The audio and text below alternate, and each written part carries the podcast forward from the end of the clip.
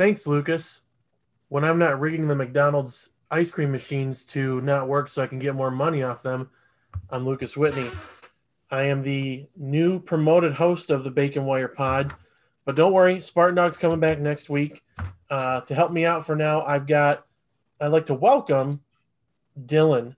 Um, uh, one of our good boys, Dylan, has decided to join us tonight. You can follow him on Twitter at notdylan69. Um, big time Ravens fan, MSU, Mets, Wizards, Red Wings, Man U, all all around. Yeah, all around. Thanks for joining me, man. Oh, thank you. So we're gonna get right into it. We got a pretty fucking big agenda. Um, there's we've been off like two weeks. There, there's a lot of shit that's been going down. Um, actually been off. Man, might have been three weeks, but whatever.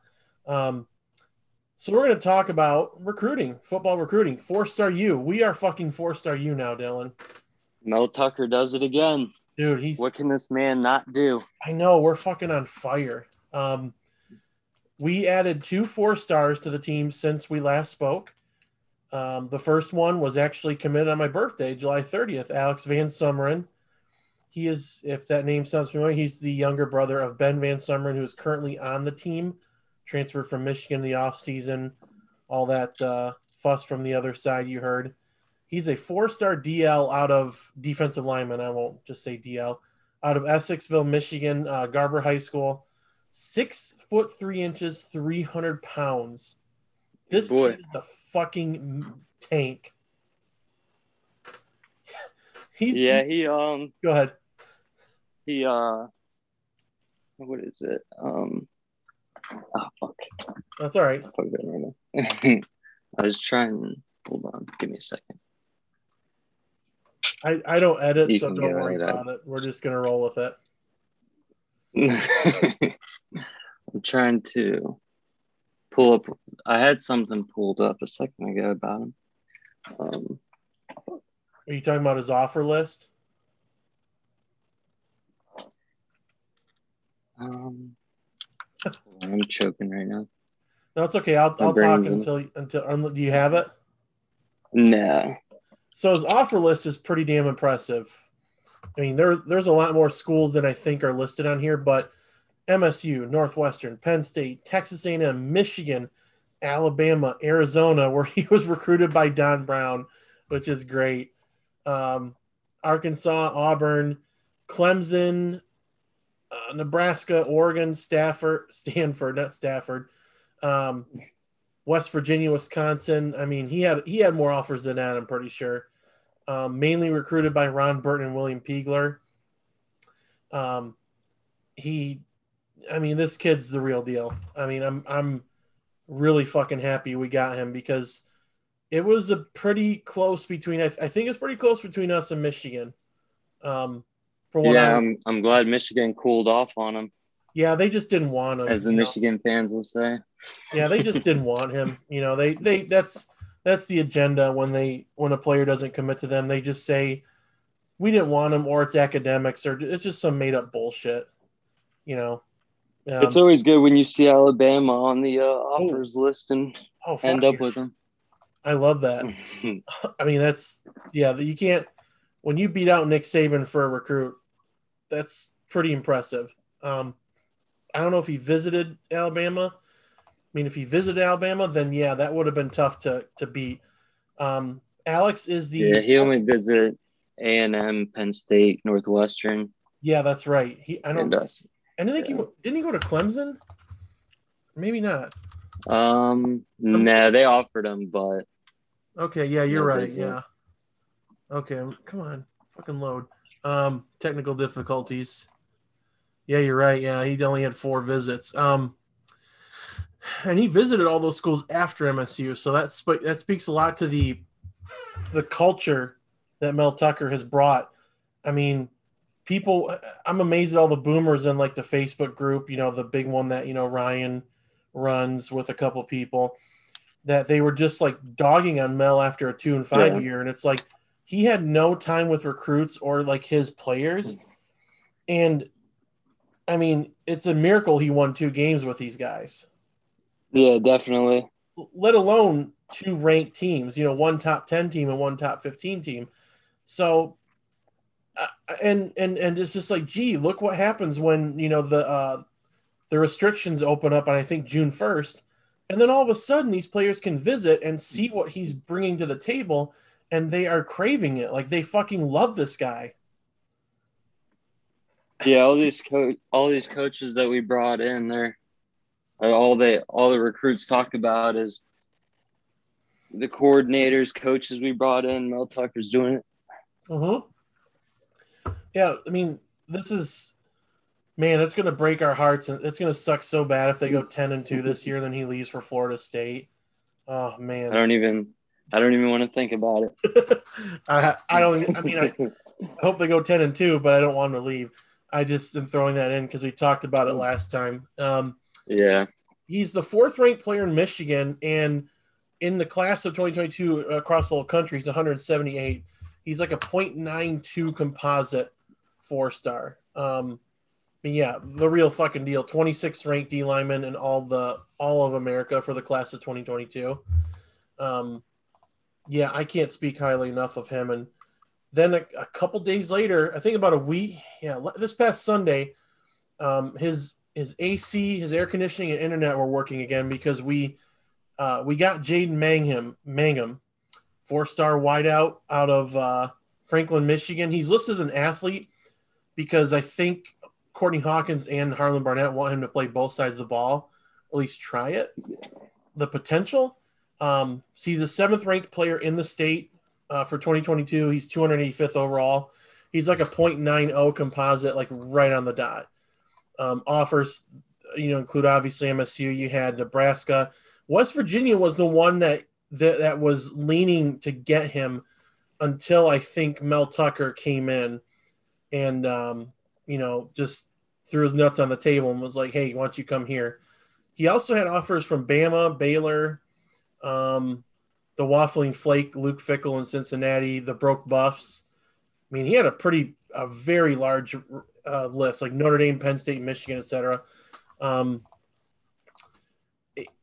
yeah, I, I'm excited for this kid too. It was very nice to see the uh, the West Virginians melt down and like just get so mad at us and like that one guy was named like Big Blue or something, Big Blue fan.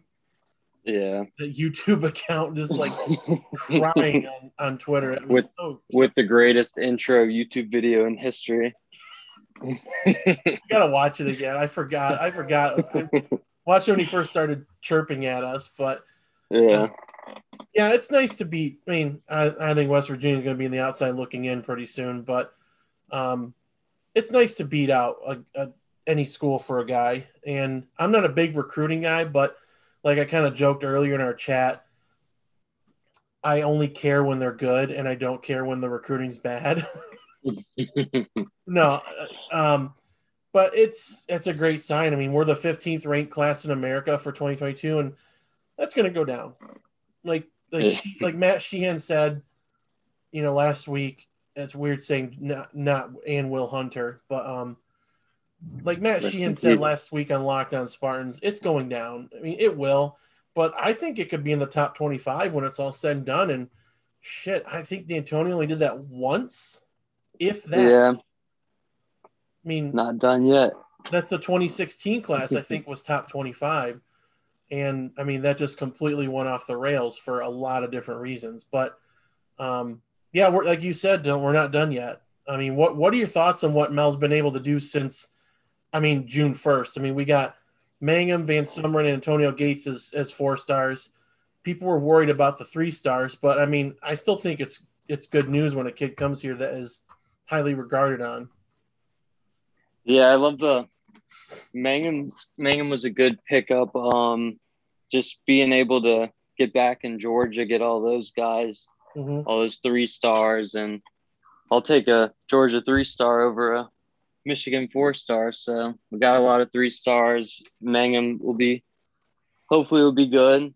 Is his um his brother was recruited by Mel Tucker and at Colorado, right? He played at he committed to Colorado. I think um, he ended up transferring. Yeah, I think he did, but that's interesting that they went with him this time, thank you for reminding us of that. Like, yeah, he got recruited by Mel Tucker. He played there for him, and then I think he left. And that had to be an interesting conversation within the family. It's like you know, like they're. I'm sure the kids are like, "Hey, I like Coach Tucker when he was around," and yeah, you know, it's like no hard feelings because you know now that the the playing field is level because these kids can do whatever the fuck they want for one time. Hopefully, we don't go. Hopefully, we don't go ten and two this year, and he does it again.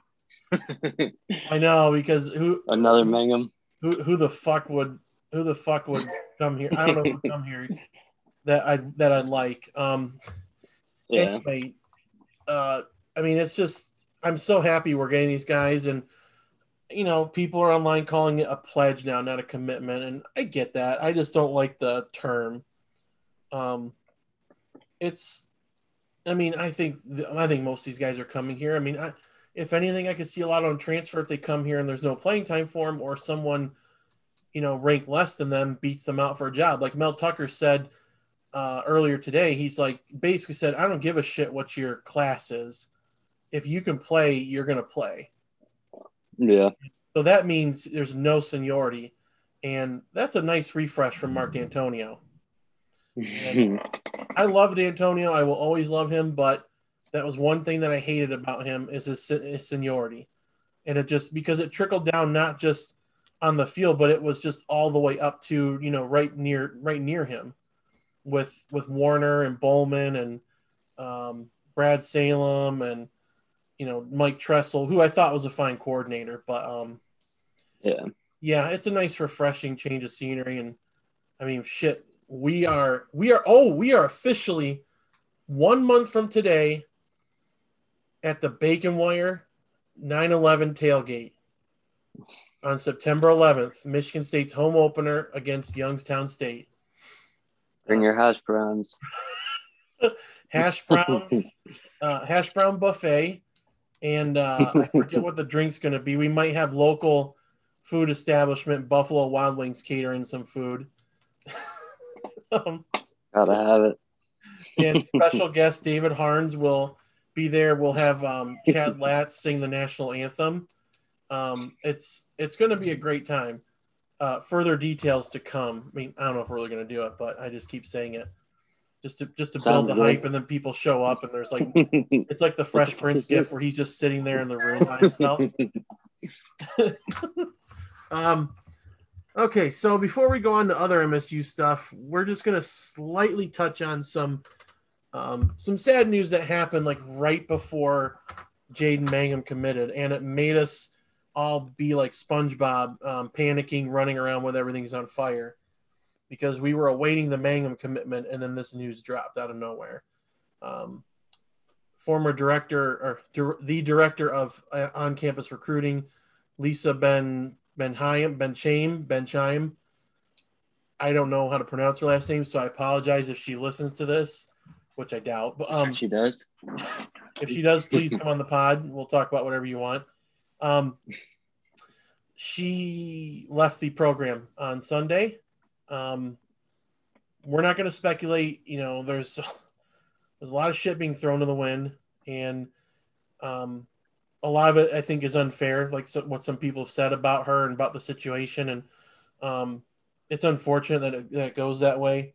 But we here like to wish her the best and you know just good luck moving forward. I know she's from Florida, um, spent some time in Arizona State, and uh, hopefully she can go back home and find something. You know, find something that she can be happy doing. And um, I, we inter- we all interacted with her quite a decent amount on Twitter. You know, like we'd all be like, "Hey, can you message our friend happy birthday?" and all that stuff.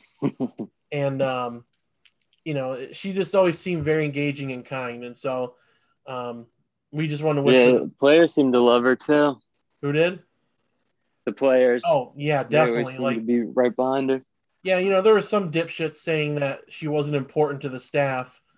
And it's like, if she wasn't important to the staff, then why were you getting all these players saying how much they loved her and like all the replies, you know, a good amount of the replies to her um, status change on Twitter like were players and commits.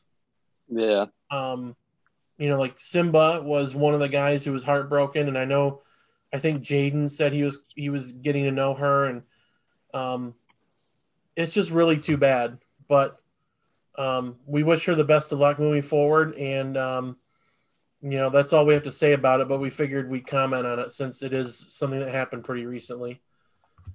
Uh, okay, I'm going to skip a little bit, but um, we're going to talk about Emoni Bates again.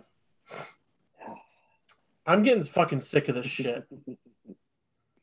I don't know about you, Dylan. What? I'm, I'm sick of it. It's a never-ending ride. He just wants the attention, and I don't know if it's him or if it's his dad. Because it's. I think if it were just him running the show, I think he would have committed to MSU and stayed. Yeah, I definitely think that his dad is a is like a, a attention whore. Lesser lesser LeVar Ball. It seems like just Dollar always Tree. trying to be in the spotlight. What did what did Sheehan say? Dollar Tree LeVar Ball. did he say that? um, and uh, I mean, would I want him here? Yes, I would. Like if he called Izzo tomorrow and said, "Hey, I want to come here," I'm sure they would probably make it work. And I think there's even a scholarship open. So, you know that I don't unless someone's probably yelling at the radio or the the, the phone like, "Fuck, you know, you're fucking wrong." Um, but Emoni has picked up a couple more crystal balls to Memphis, which I find surprising because I thought this dude was just going to go to the G League or you know overseas to the um uh the well, Australian. Probably Penny's probably paying more than the than the G League right now. So it, I love the people saying that Penny Hardaway is a great coach when it's like now the landscape changes because all you have to do is drop bags and you could probably luck your way into a title. Yeah. but it, yeah, I think it's it looks like you know all the people plugged in eh, that Emoni Bates is going to commit to Memphis in a couple weeks, maybe in a week or two, maybe by the end of the month. Who who the fuck knows? But you never know. Maybe he'll. Well, I mean, he is reclassifying. I forgot about that, or I think I said it, but I my brain I forgot about it. Um, he reclassified to this year, so he will play this year somewhere. And schools start like some schools are starting right now.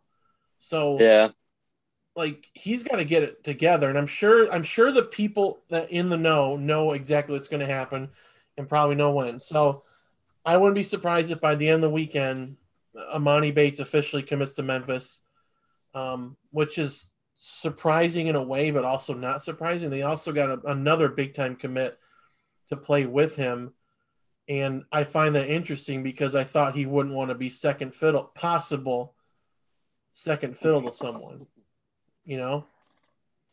Yeah, I'm just hoping it ends soon wherever he goes, whatever he does. I just, it's an emotional roller coaster that I want to end.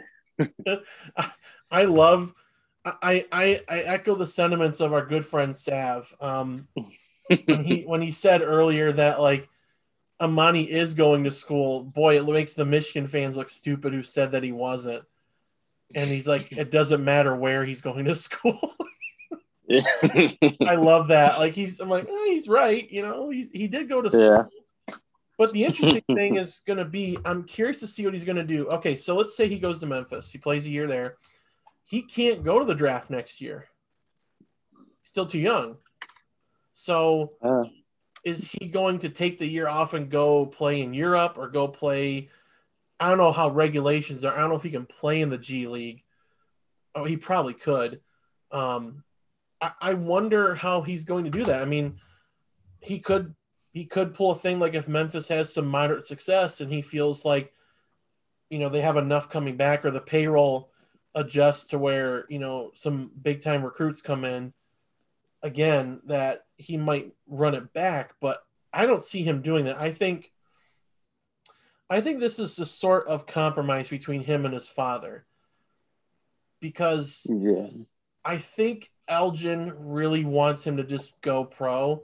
And I think Emoni wants to have that college experience. Like, just to say you did it, even if it's just for like what, maybe literally a semester or two, like two semesters. Um, I think he's to go, I think he's to go to Memphis and then go pro next year. He's to go to the G League. So he's to get a taste of the college scene and then groom himself in the G League or you know, a, a, a professional league to where he can get drafted in 2023. Um, that's honestly what I think is going to happen, and it wouldn't surprise me. But I don't, I don't know what the fuck happens. It also wouldn't surprise me if he just said I'm going to MSU. You know, uh, I'd take him in with open arms. Yep, I would erase, I would erase all the negative thoughts and be like, "Hey, we always loved you, buddy." Never in doubt. Ne- yeah, never first choice, best choice, only choice. Like uh, the the BB's Big House tweet which is just an all all timer. Um, so the last MSU thing. This is going to be a shorter pod. I mean, well, we're still going to be about an hour. Um, I'm just burning through this stuff because we'll talk other shit. Um, and another thing that happened, I think last week, maybe not. I don't know. My timeline's off. Uh, Bill Beekman, Billy Beak, Billy Bags, the man who brought us Mel Tucker, and the man who killed the swimming team. He emptied out the kiddie pool and said, "No more program." Um, Should have swam in the lake. just go in the red cedar. oh man, there's gonna be one swimming fan, re- or Sab's probably gonna be listening to this and just like drive off the side of the road. Um, but he won't get his legs hurt because he has pants. Um, so, so Bill Beekman resigned. He took a position, um, I think, basically as the assistant to the president. He's going to assist President Stanley um, with special projects. So I think that's I think Bill Beekman probably wanted to go back to doing that. He didn't seem like a guy who really wanted to be the AD. And I know um, John Engler when ugh, when that fucker was president of the school, acting president, he appointed Bill. Um, so it wasn't really a role that I think he sought out. But I mean, he had some tough shit to deal with. He had COVID which is just a monster in itself. But he also had he had the arguably the greatest football coach in the school's well, in my opinion, the second greatest coach in the school's football history. Um, retire out of the blue. He literally it, it's like he just sent a text, like a breakup text, instead of calling and saying, "Hey, this isn't working out. We got to talk." It's like Dantonio just kind of woke up in the middle of the night. Was like, you know what? I think I'm done and it's like he had gotten a bonus or something, and um, yeah, it's you know, just after he got the bonus. It's weird, and that's what I exactly told my friends would happen: is that watch him claim this bonus, and then a week later, oh, I'm gonna retire, and sure, like you know what, this isn't this isn't for me anymore. yeah, like when he gets the check, man, I'm feeling great. I cannot wait for next season. Then he goes home and he's like, fuckers, got him.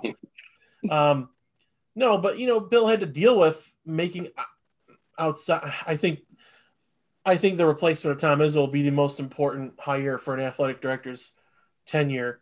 Um, but the replacement for Mike Dantonio is just up, is right up there, right behind replacing Tom Izzo. Um, you know, we we're doing a national search for an athletic director now. You know, it's this is going to be interesting because this this next athletic director is more than likely going to have to be going to have to select the next basketball coach unless they just get fired out of the blue or, or quit or leave.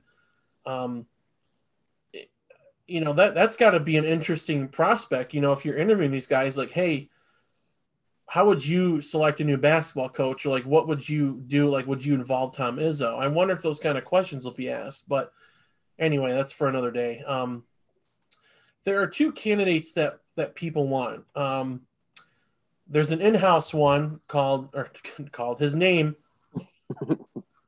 excuse me. His name is Alan Haller.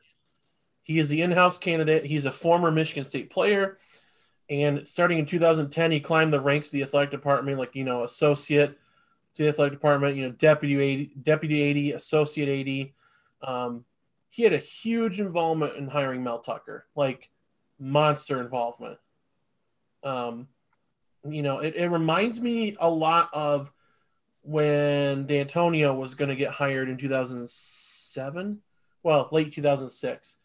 Um, Ron Mason was the acting was the athletic director, but Mark Hollis, his associate athletic director, basically um, spearheaded the the hiring of Mark Dantonio. You know what I mean? Mm-hmm. So that could be an interesting factor in getting him the job. And you know, like every AD has to be, he's really good with the facilities and uh, getting donations from alumni and um, from outside donors.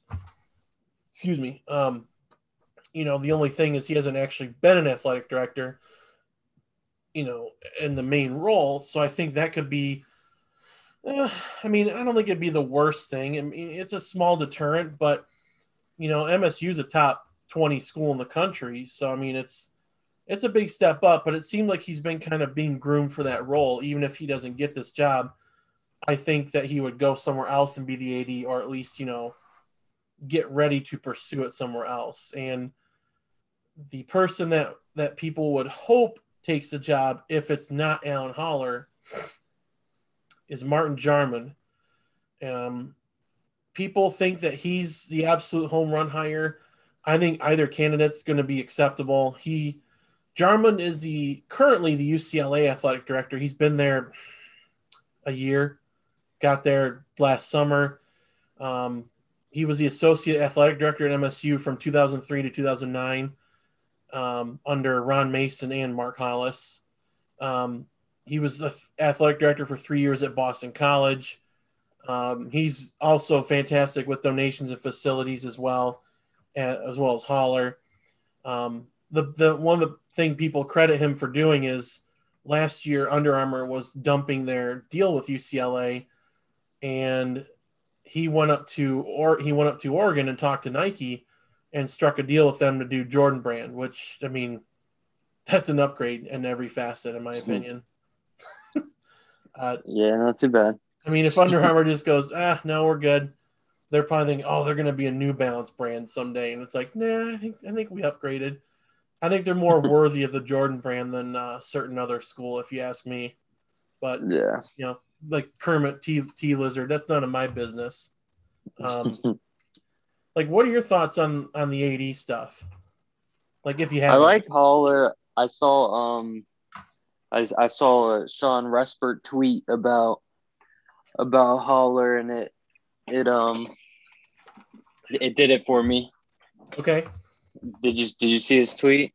No, I'm gonna I'm gonna look at it. Shawn Respert. Uh, have it. Uh, here it is.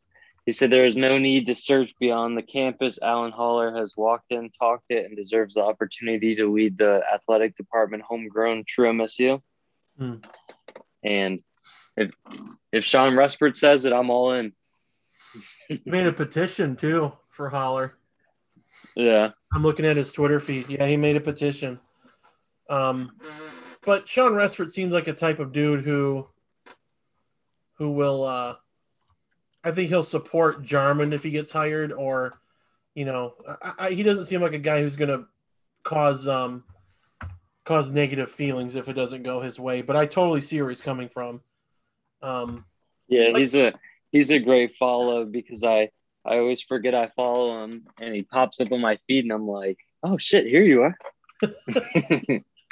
um, I don't. I mean, I don't have an opinion on which one I'd prefer more. I mean, I like the appeal of Jarmond, but Haller, I think would be just as good. I mean, I think if you hire one of those two, no one should really be that upset. Of course, you'll get the boomers upset, and you know you'll get the the ochre the ochre Okerstrums and the uh, farm dogs of the world upset. But um, I don't see a negative in either one. I see it as a plus plus.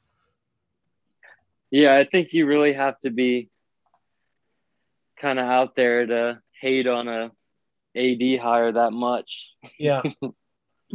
Yeah, I mean, especially two two good guys, so you can't really yeah. complain either which way. I mean, is it really going to hurt you that much if one of them gets hired over the other? It's probably not going to impact any of us whatsoever, unless the dude just like I don't know kills football or basketball. Um, in my opinion, I'd hire the one who um, would decide to sell beer at, at, football and basketball games. That would be sign. Yeah, hire him tomorrow. just one question on the. Uh, they just click the pen. Okay. First of all, would you sell beer at athletic events? And they say no. okay, thank you for your time. If they say yes, we'll get right back with you. We're going to run a background check. well, you can start tomorrow. Now, okay. Question two What are your thoughts on the swimming program? And if they start laughing, okay, very good. You you did a great job in this interview. Um, oh, I'm trying to. Look okay, all right. Second to last thing on our lovely agenda tonight is the summer league. It's it's been popping. It's it's been interesting. Um, I've been keeping up on the Pistons. I know you're a, a big Wizards fan, Dylan. Um, I'll let you go. For, I'll let you go ISO, as Spartan Dog says. I'll let you go ISO for for a while. Like, how? What do you think of what they've done since the draft, and you know, what do you think of their summer league so far, and like, what do you hope to see this season? I guess for the for the Pistons for the Wizards. um, um, they they had their corona, so they played their first game last night, and Kispert Kispert had an all right game. I, am not too worried about summer league too much unless they go out shoot like 0 for 20 or put up a Davis Bertans meme uh, picture. you seen that? The, yeah, yeah. Like 37 minutes, zero points. so as long as they're not doing that, I'm cool with it. Um, haven't really looked too much into it. There's just been one game. Cassius is out with Corona. So Oh, get well, Cassius. Well. but yeah, I'm trying to talk myself into Kyle Kuzma right now, so that's an adventure in its in its own. Um, but I think you do you see the the Reddit that I that I sent of three years ago. Um, yeah. Laker fans trying to find a nickname for him because he's a straight baller like like Kobe. yeah. so I'm hoping we get we get that um that Kuzma. yeah, I mean he didn't he didn't do too bad in the finals two years ago. Well, yeah, last season I guess you know a season and a half a year and a half ago, not even a year ago. Shit, months ago. He wasn't bad in their in their playoff run, but I mean, yeah, they they gave up on him pretty quickly, but yeah. he's he derailed kind of quickly. So, I mean, you never know. Um, I mean, do you? Here's a question: Do you think Bradley Beal is going to get traded before the season starts? Before the season, no, but I think they'll feel it out, see how the team does with them, mm-hmm. and most likely a deadline trade if if all goes goes bad, which normally does. well, I mean, I'm so. I mean, at the same time, I was surprised Westbrook got traded, but at the same time, I wasn't. Like, yeah, they can't. I I knew that they weren't going to win. Yeah. With Westbrook and Beal, it was well, just the team on its own is not enough to to help them. So to get a little bit back, and we only traded him for John Wall, who's probably played thirty games last year. So did he? It doesn't play? feel all that bad. I'm gonna look and see how many games John Wall played. I don't know if he even played thirty. I'm gonna look. Yeah, it was. Let's see.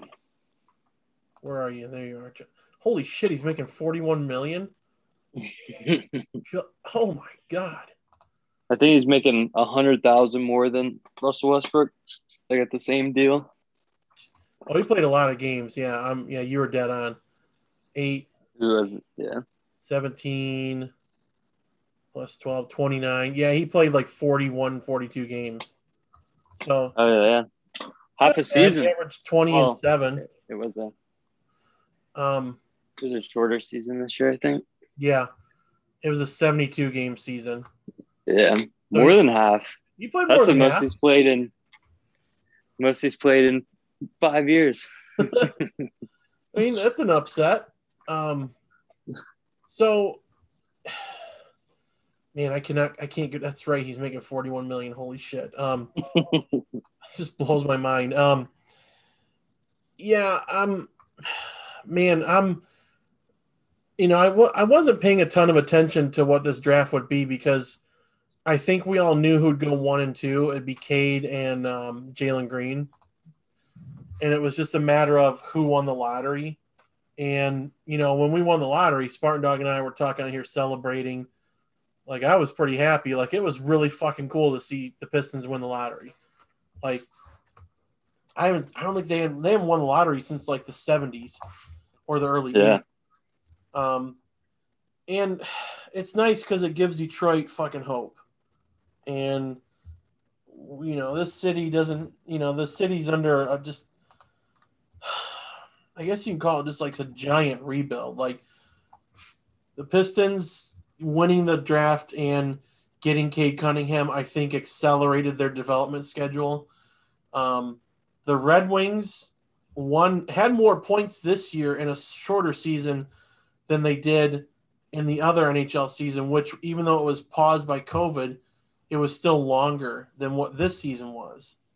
Um, yeah, the Yzerplan. The Yzerplan, and I I'm a believer until it doesn't work. Like I will be on that train until the last stop, and even I'll ride the train after it shuts down. Like I believe in that man, and he is going to win. A, we're we are going to see Steve Yzerman lift the Stanley Cup in Detroit again. It will be, I think, within three to four years, he will will be contenders again, and then after that, we're going to lift the cup, and it's going to be an incredible moment. Um, there will be tears involved. Oh, I'm going to cry. I, I, he's my he's like my ch- my favorite sports athlete of all time. Like I love Barry Bonds and like MJ and Kurt Warner and all that, but like, fuck, Yzerman's just a goddamn man, and like he was a fucking legend too, like one of the best NHL players ever too. Like he was an incredible player. Um, and you know you have the Tigers, which I don't fucking know what's gonna happen with them. I don't. I don't care to. I care I think Torkelson's going to be fucking awesome. I really think he will work out. But I mean, they're not going to be able to do anything until they get rid of the Miguel Cabrera contract in like three years or two years or whenever the fuck it's going to come off the books. I mean, it's like 35 million a year. And it's going to be cool when he hits his 500th home run in Tigers uniform. But I mean, that contract was just awful. It was just a panic move, and I I get at the time giving him that money because he was coming off the MVP season where he repeated his MVP and he had like one of the best years ever by a hitter. But I mean, that's going to be Al Avila's legacy, even though it wasn't his contract. It's going to be what did you do to work around that contract? Because a good GM can make it work and, and can fix it. I mean, Dave Dombrowski just signed Prince Fielder, and two years and a year later was like, "Fuck this guy," and and just said, "I'll fucking pay the money for you to not be on my team." And I think that's going to come. I think that's eventually going to happen to Miggy. Um, but the Rams, or not the Rams, God, Brad Holmes. I got the Rams on my brain. Um, Brad Holmes. Yeah, you're calling Stanford Stafford. I'm so excited. Um, it's gonna it's gonna hurt so bad. Um, when it's gonna hurt so bad when Khalil Mack blows his back out in Game One. Um, but Brad Holmes, I think, is a is going to be a good GM. And I mean, this trade. I mean, if if the Rams tank, if the Rams suck, if Stafford gets hurt and the Rams go like five and eleven, you're getting a top ten draft pick as well as if you tank and go like three and fourteen, you're getting two top ten picks and. I think they also have next year's pick for the Rams. So, like, if the Stafford thing just bombs out, the Lions could be their rebuild could be within three years of them being like a winning team and going to the playoffs. You know what I mean? Yeah. Like this could be accelerated heavily if the Rams suck. And I hate saying that, but it's the truth. You know, I don't. I want them to win. They could. They can win the Super Bowl this year. Be Stafford could be MVP. Then that's it. Then I could be like, I'm good. Because I'd I'd be like the Walter White gif. I won. Um, but like going back to the Pistons. Some people know, just want to see the world burn. Yeah, I'm ready for it. Um, I'm just really happy man, Cade Cunningham's so fucking cool, and you know, I, I, just I love that he looks just like Eric Andre, which makes it even funnier. Um, and uh, like I can't, you know, it's a fucking summer league, like you like you said, it's the summer league. Do I watch it? Sure, I've been watching it, but I'm not going to sit there and like panic, like, oh my god, analyze everything.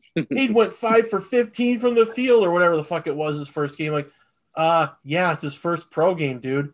He's the number one pick, but it's not like he's going to walk in and everything's a okay. I mean, LeBron had his growing pains his rookie year. I'm not comparing Cade to LeBron. I don't think that's fair. Um, I think you should. Well, I mean, it's time. If he wins four titles in Detroit, he's fucking LeBron. Um, but it's just nice to have hope and like I watched I watched him against Jalen Green and I think Cade was better than Jalen Green. I I was surprised to think that, but considering Jalen Green basically spent spent a year in like the minor league system of the NBA where he's playing at the speed of the NBA. Um, so that's a promising sign right there. And like, who gives a shit which one is better? Like, I think both are going to be franchise changers for their teams. Like, you don't have to sit there and go, uh, I think we should have kept, I think we should have gotten green. Like, I love the Pistons Facebook group or Facebook page where it's like, after the first game, like, ah, Cade's a bust. It's like, you guys suck. You don't deserve Facebook or Twitter. you guys are fucking ass. Um, so I just want to I just want to touch on the summer league. Like I'm, I can't wait for the season to start. I mean, I think for the Pistons, the expectation should be contending. I think the pieces are there. Um, Tyler Cook sucks, so get rid of him. Um, corn cornball ass from Iowa. Um, no, I didn't mean cornball in a bad way. It was like a like a meatball, like a goofball, like Ant Wright. Um, Tyler Cook just sucks. Um, and I think Killian and Cade will become a top tier combo in the league. Um, I hope so. I think that's going to happen. I think their chemistry is only going to get better. So, I mean, they've literally known each other for maybe a week or two, and um, yeah, I mean, what what are your expectations of the Wizards this season? I don't. It's so hard to tell with half the team. It's half a new team because you got uh, Caldwell Pope, um, yeah, Kuzma, Montrezl Harrell, and um, Kispert's coming in. I don't know what to expect from Kispert because I just see too much of Bertans. And if you got two dumbasses shooting up, shooting up shots, I don't know what to do. It might just be over then and there. well, because they're going in, there are well, the shooting got a lot better because um, last year Russell Westbrook, he's not the best of shooters. Beal didn't have the best shooting. I think they were 30th in three points, three point percentage last year. So hmm. hopefully that gets. Oh, and um, Spencer Dinwiddie too. He's yeah, those percentages are going to go up because Westbrook's off the team. I but yeah, we'll we'll see. I I don't half of me, the homer in me wants to wants to think it's a five, six seed, but then the real the real in me's like, are we gonna have a winning season this year?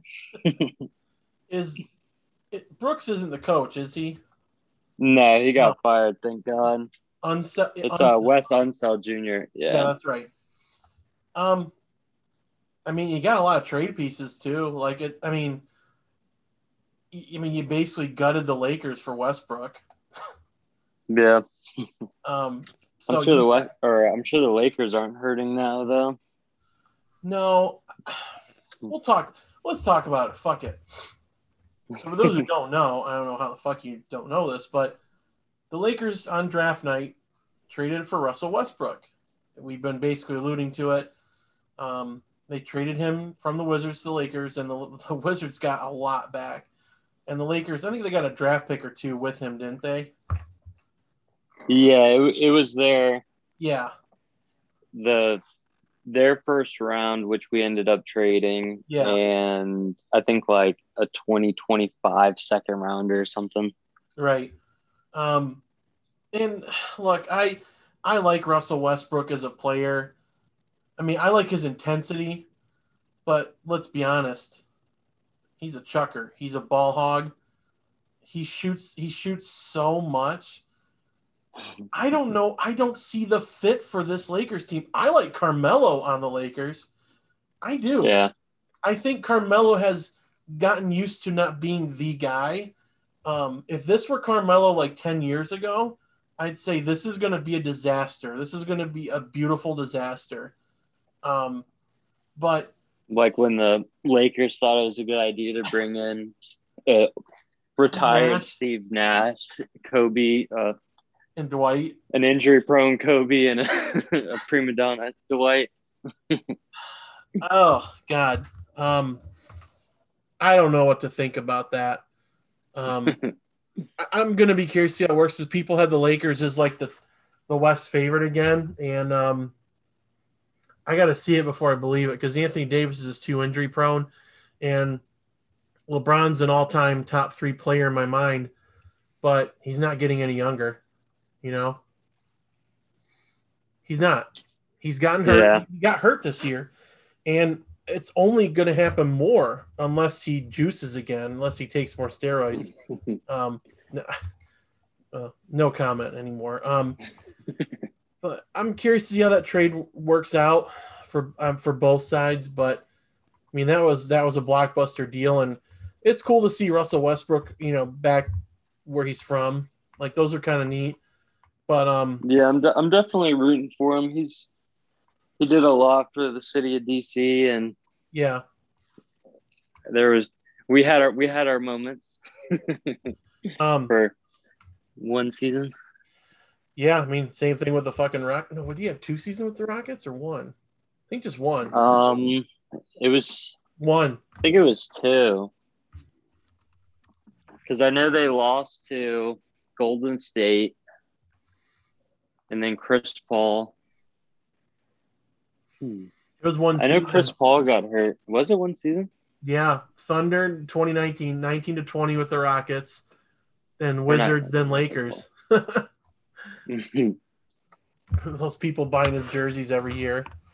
Um, yeah, yeah, because it was what but, happened in his one year. It was um, oh yeah, I mixed Chris Paul and Westbrook up. Um, well, they got traded. Yeah, I think. Yeah, that's yeah. They I want to say his one year. Harden did Harden get hurt that year, or was that the CP3 year when CP3 got hurt? Man, you see how much I know about Rockets basketball. no, I think Harden. I think Chris Paul got hurt a lot as a Rocket, um, because that was like he got traded in 2017 or was it 18?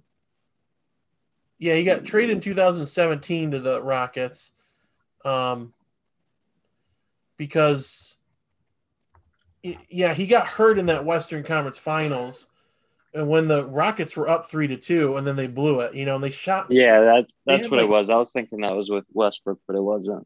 They fucking shot like one for forty from three or something crazy in Game Seven. Like it was some statistical anomaly that like would never happen again.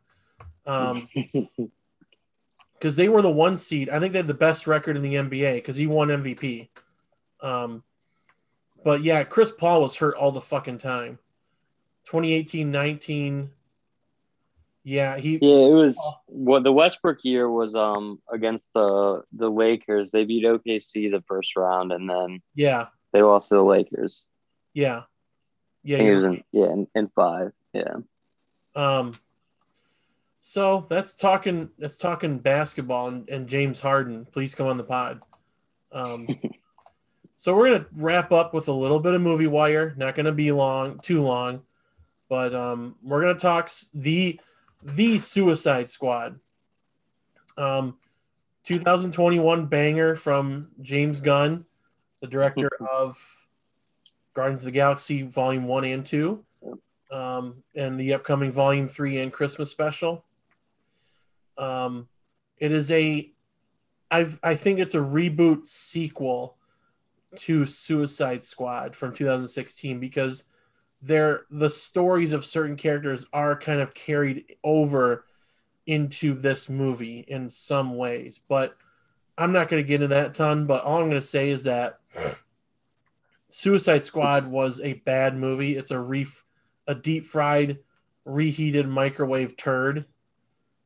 Um, that I just think was the victim of studio just wanting to fuck with it and not really trusting its director.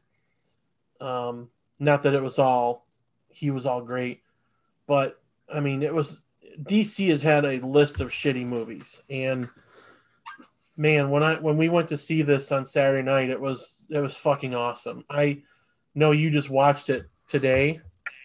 Uh last, last night. Yeah. Last night.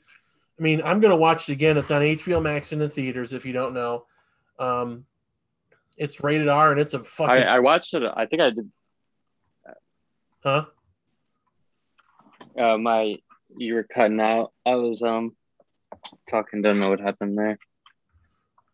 Um, you watched it on HBO Max, didn't you? Yeah, that's what I was gonna say. I was gonna say I watched it on HBO Max, but after watching, I'm like, shit, I gotta see this in the theaters now. Yeah, dude, it's it's awesome. Um, it's I love this movie. It was so good and like just so colorful. Like the a lot of very vivid colors compared to what we've seen with DC movies. Um, and, and it was just as rated R as you can as you can get it. yeah, it was a brutal R rating, and and fuck, man, it was funny as hell. Like John Cena, when you give him a comedy script and like it's a good comedy script, that dude can knock it out of the park. Like, yeah, I was gonna ask you what you thought about him because I was watching it and at first I'm like, are they trying too hard to make John Cena funny? And as the movie went on, I I started to to like him a little bit more and more. Yeah, it just like, felt like too too pushed like trying to get him like the, his first few jokes. I'm like, oh, this is so corny. I did like the um, one uh, starfish is a slang term for butthole. Relevance in this, in this situation? No. Um, yeah, I mean, I watched him a month ago, or a little over a month ago in Fast Nine, and he was really bad in that. Like, it, he's not John Cena is not a guy that I think you need that you have that you can have carry a movie as like a super villain.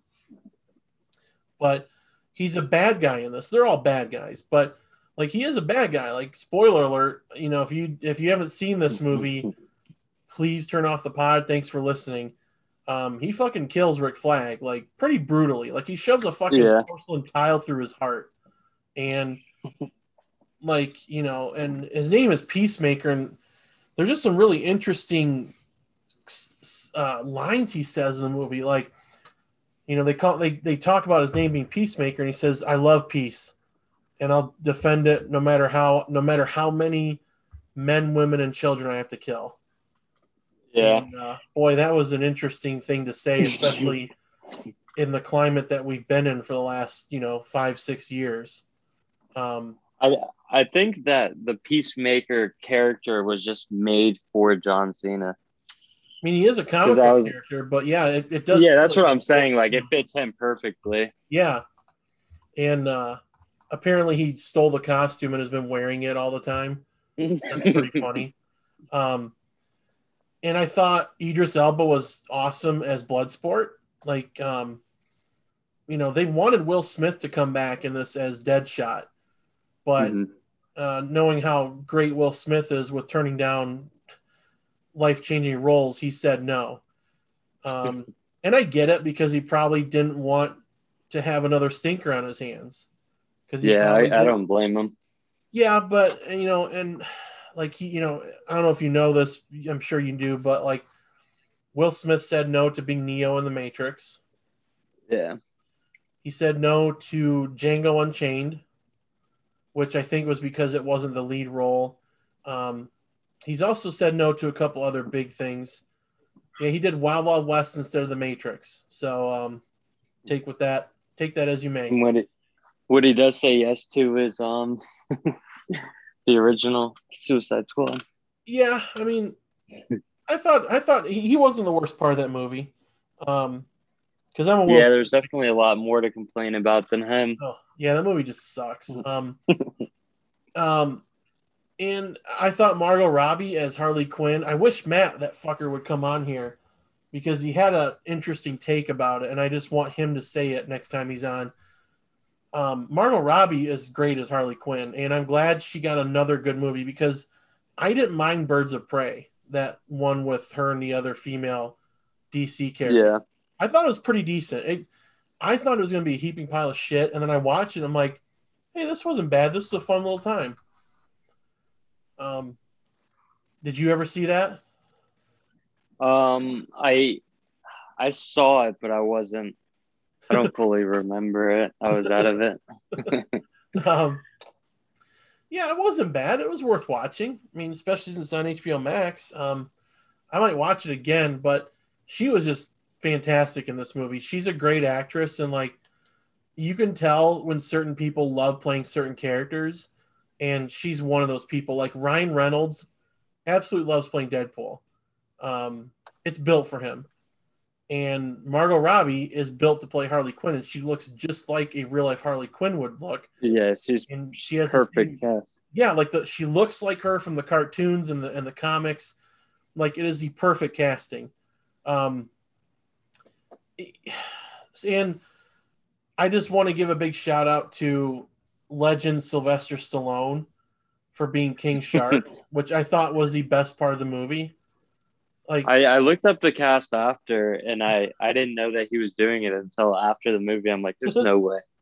I, my wife was trolling me because she's never seen Rocky, which I think is just an incredible movie, and she was like, "That was his best role ever." I'm like, "Whoa, you don't disrespect Sylvester Stallone that easily. like, come on, like you got to watch Rocky before you say that shit. Um, yeah, I just love. Where it. Where has she been? I don't know. She doesn't like sports movies, so that's the that's the tough part. So I, uh, I can show her Rocky one, and probably that's it.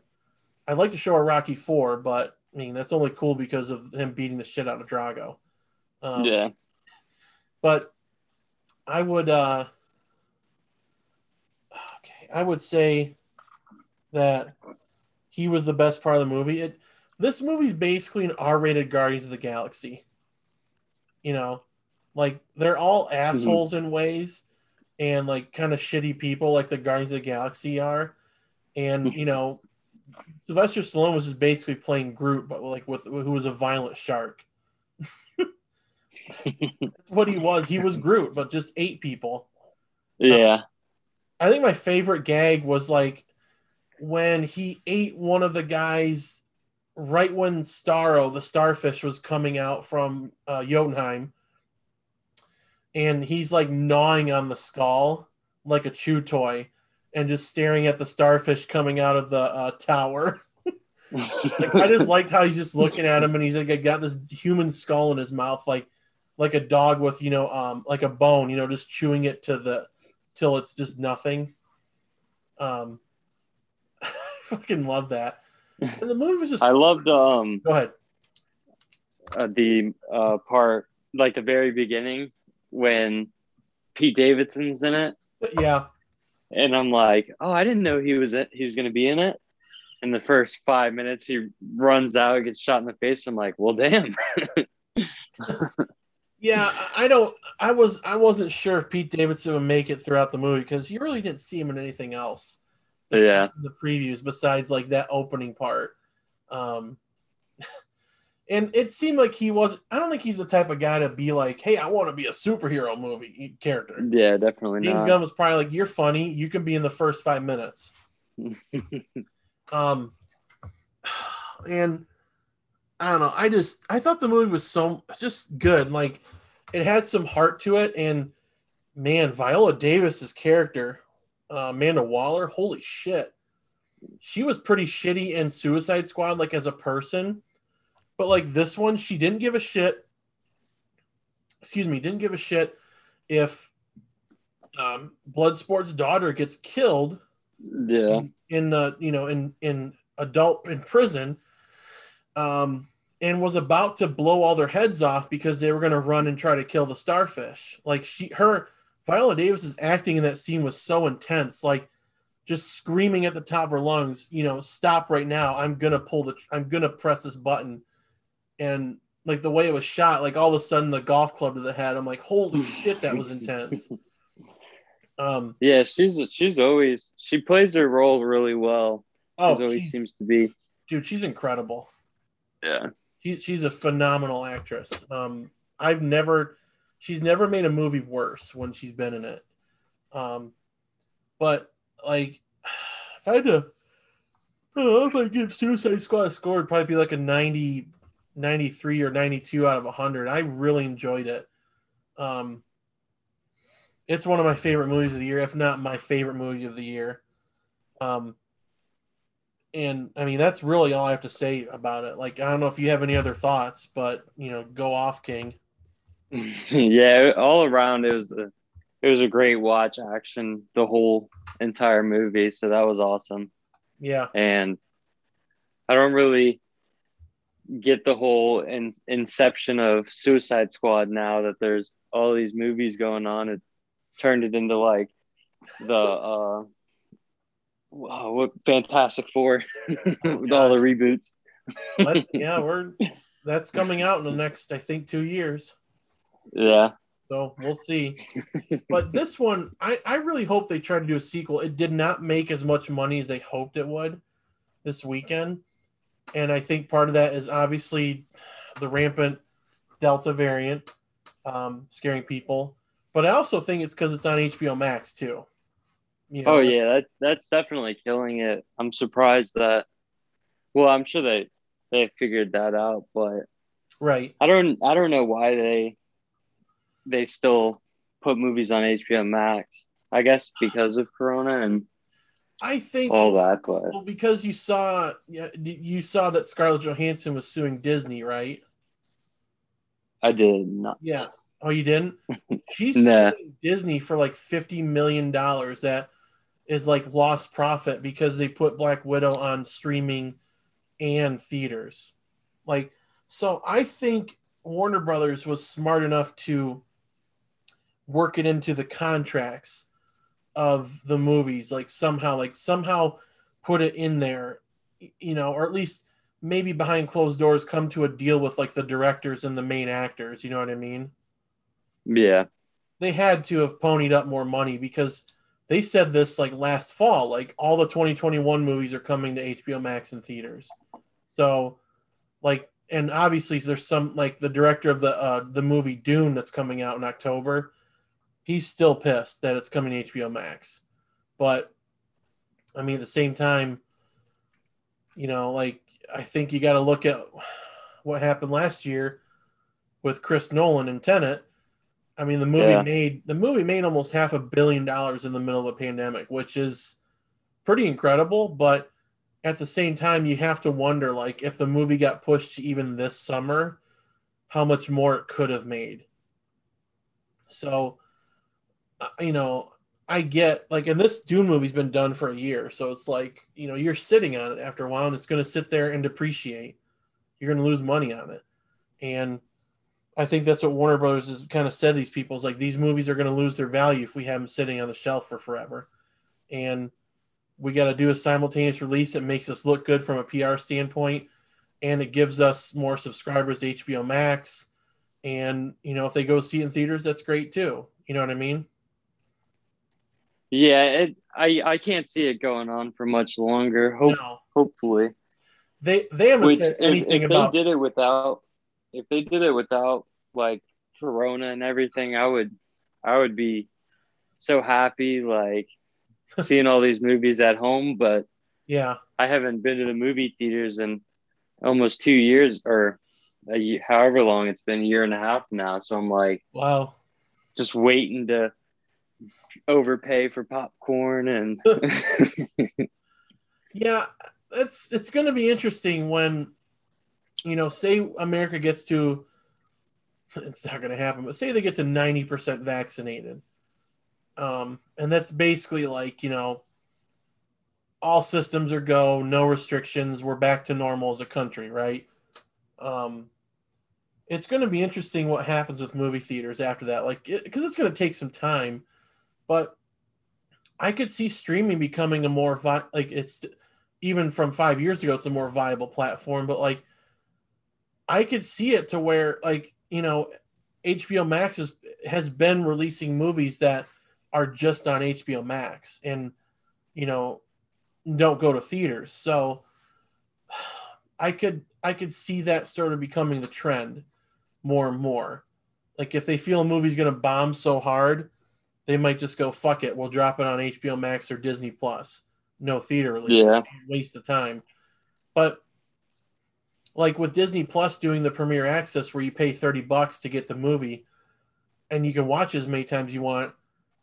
I could see I could see people going that way eventually. Like I could see HBO Max doing something like that with a big movie, like uh, that they think they could try it with.